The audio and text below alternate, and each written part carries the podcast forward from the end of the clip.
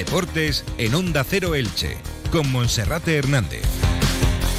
¿Qué tal están? Un saludo, muy buenas tardes. Comenzamos en Onda Cero Elche con Marcas de Vinalopó con Radio Estadio Elche, ya con la resaca de la Gala del Deporte que tuvo lugar anoche en el Gran Teatro de nuestra ciudad para reunir en torno al mismo escenario a las personalidades y a las entidades más importantes del deporte de nuestra ciudad. Ahora toca hablar de el fin de semana, donde Elche Club de Fútbol y Club Deportivo Eldense juegan como locales. El hecho va a hacer con la duda de José que tendrá que esperar hasta el final para saber si puede estar en la convocatoria. También con la incógnita si Fidel Chávez estará en el 11 de salida. A priori parece que hoy el técnico no lo quiere confirmar. Sebastián Becasese que nuevamente ha aprovechado su media hora de comparecencia ante los medios de comunicación para poner los puntos sobre las is en torno a toda la actualidad del conjunto ilicitano. Con Felipe Canals también repasaremos la actualidad del Club Deportivo Eldense, que mañana afronta un duelo directo por la permanencia ante la Morevieta, el equipo que marca ahora mismo la barrera con la zona de descenso. Y como cada viernes también repasaremos la agenda polideportiva del fin de semana. Así comenzamos.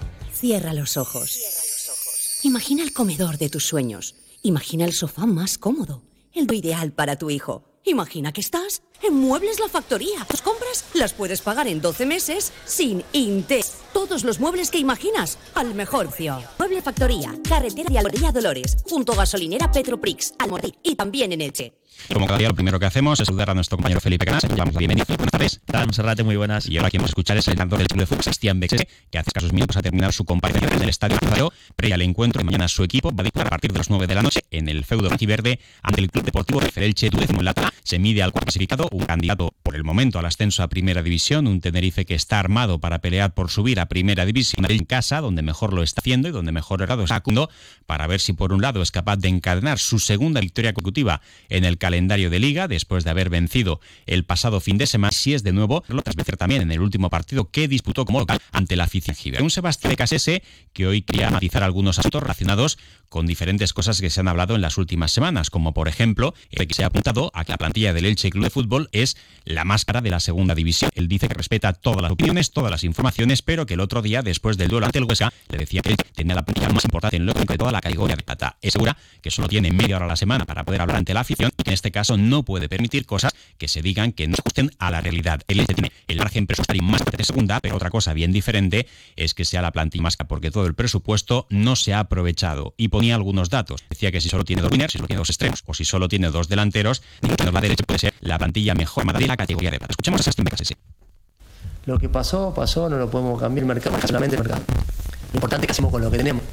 Y con lo que tenemos creo que competimos. Ahora que ustedes, como me preguntan después del partido de, de no, la plantilla, la plantilla más cara, no. Eso es falso. Entonces tengo que salir así, eso no es real. Que a lo mejor haya un presupuesto que producto de último momento, en diciembre, con ese presupuesto. Si te parece que yo tengo dos buenos delanteros, soy la plantilla mejor armada. Parece. Yo somos ¿me quejo de eso? No, pues tampoco voy a pedir que mientan que eso es diferente. Porque yo no me quejo de los jugadores que lo celebro lo agradezco y lo Tengo que cruce de una, situación que no es real. Cualquier equipo cuatro enteros, o reemplazar de. Nosotros se dio de último momento, se dio, se dio. Vino al último momento, corriendo por lesión, lo de Sergio, Boja. Pasa, cuando al último momento no hicieron todo el trabajo de pretemporada, se meten al grupo, hay que llevarlo a poco. A Mario lo fuimos llevando a poco y evitamos eso. Pero cuando hay urgencia, juega ahí, tiene que jugar ahí no lo ideal, volvíamos a la parte de esa palabra, lo ideal y la realidad. Y la realidad lo que acontece y lo ideal lo que nos gustaría. Entonces, cuando alguien ataca a, mi equipo y, lo quiere posicionar en un lugar de privilegio porque es un número, que no sé qué es, cierra lo real, eh, yo tengo que salir a decir, no, para esto. No dejarme, no soy dejarme, te lo digo a ustedes, yo creo en estos chicos, los voy a defender después de lo que mostraron ahora, pase lo que pase. Pase lo que pase, estoy con ellos.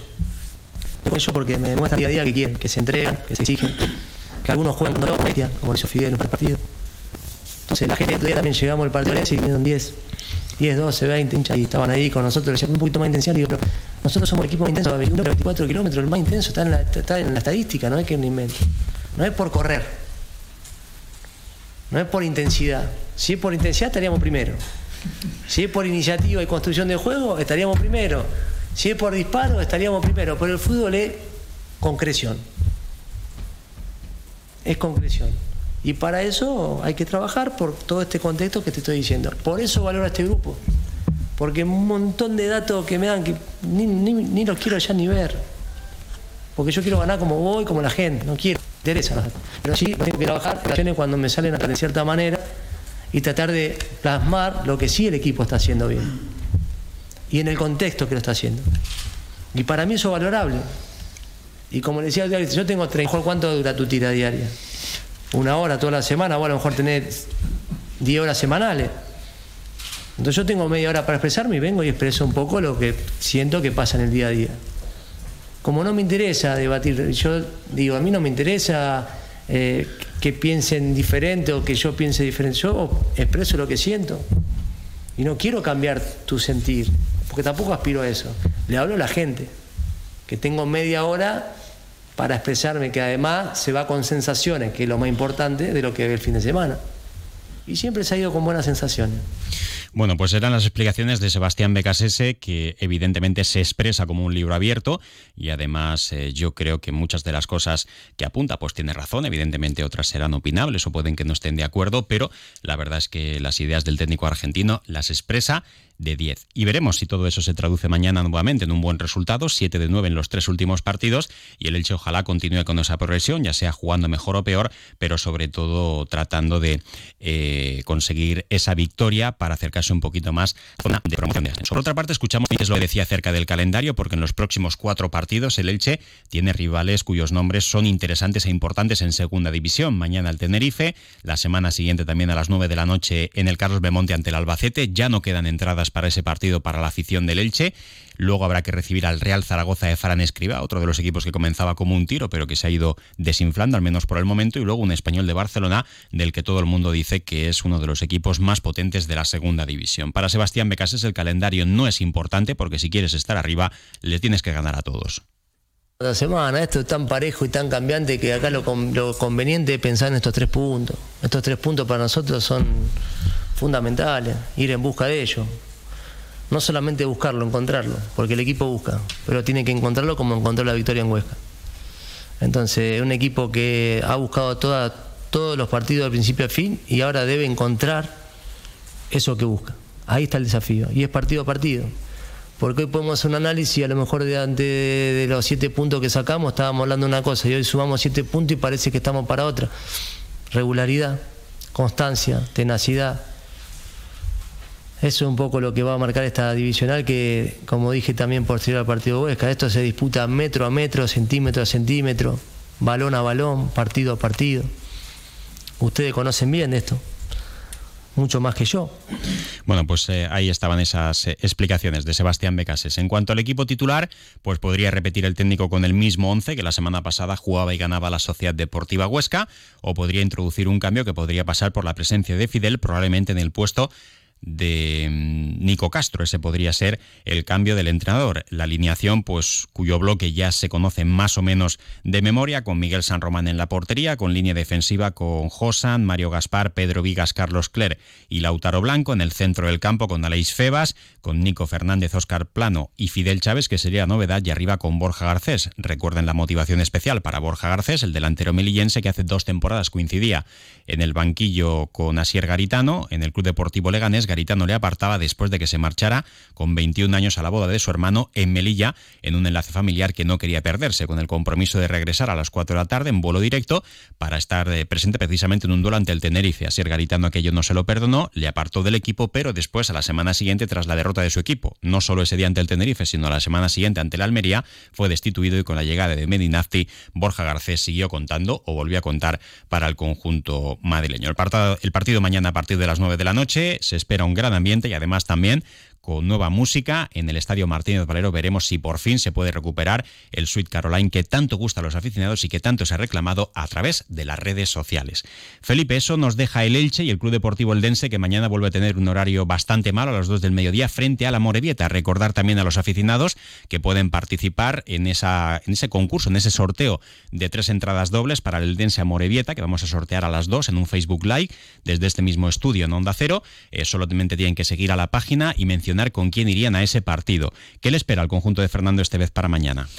Bueno, pues es un partido fundamental, puesto que se mide el Eldense al equipo que marca la zona de descenso, que abre la zona roja, está tres puntos por debajo de los azulgranas, así que si el Eldense es capaz de ganar, dejaría la Morevieta a seis puntos, todavía quedaría mucho, pero es una distancia ya importante eh, tras las primeras 13 jornadas de liga. Hoy la plantilla de Fernando Estevez ha completado su última sesión de trabajo, está compareciendo en estos momentos en sala de prensa el técnico andaluz, y de cara a mañana, la principal duda es saber si Eddie Salcedo será titular en el 11 del Eldense. Viene de marcar ante el Racing de Ferrol, de darle ese punto al conjunto de la provincia de Alicante y también eh, de cuajar buenos minutos ante el Elche. San Román evitó el gol de Eddie Salcedo que podía haber significado la victoria del Club Deportivo Eldense. Eh, por lo demás, Íñigo Piña volverá a la convocatoria, se espera que vuelva al eje central de la defensa y recordar que Darío Diumich, uno de los fijos para Fernando Estevez, está percibido, tiene ya cuatro cartulinas amarillas. Si ve eh, mañana también la tarjeta amarilla, se perderá el siguiente compromiso liguero, también en casa el domingo 5 de noviembre a las 9 de la noche contra el Burgos. Gracias, Felipe. Hacemos una pausa y vamos a repasar la agenda polideportiva de este fin de semana. El domingo 5 de noviembre abre el mercado del Estadio Martínez Valero. Sí, todo lo que necesites y mucho más lo encontrarás en el mercado del Martínez Valero todos los domingos y también los jueves de 8 de la mañana a 2 de la tarde. Y ahora podrás llegar cómodamente con las líneas de autobús E y F. El mercado del Martínez Valero te espera el domingo 5 de noviembre. Tu mejor compra. Nuestros pueblos están llenos de fuego, tradiciones y vida. Están llenos de fiestas. Expo Fiesta, la Feria Nacional de las Fiestas Populares. Todas las empresas para el mundo festero. Trajes, maquillajes, ballets, carrozas, boatos y espectáculos y demostraciones en nuestra Plaza Mayor. Es nuestra cultura y toda su alegría. Es Expo Fiesta, del 3 al 5 de noviembre en IFA Firalacant. Colabora Turisme Comunidad Valenciana. Repasemos esa agenda de cara al fin de semana.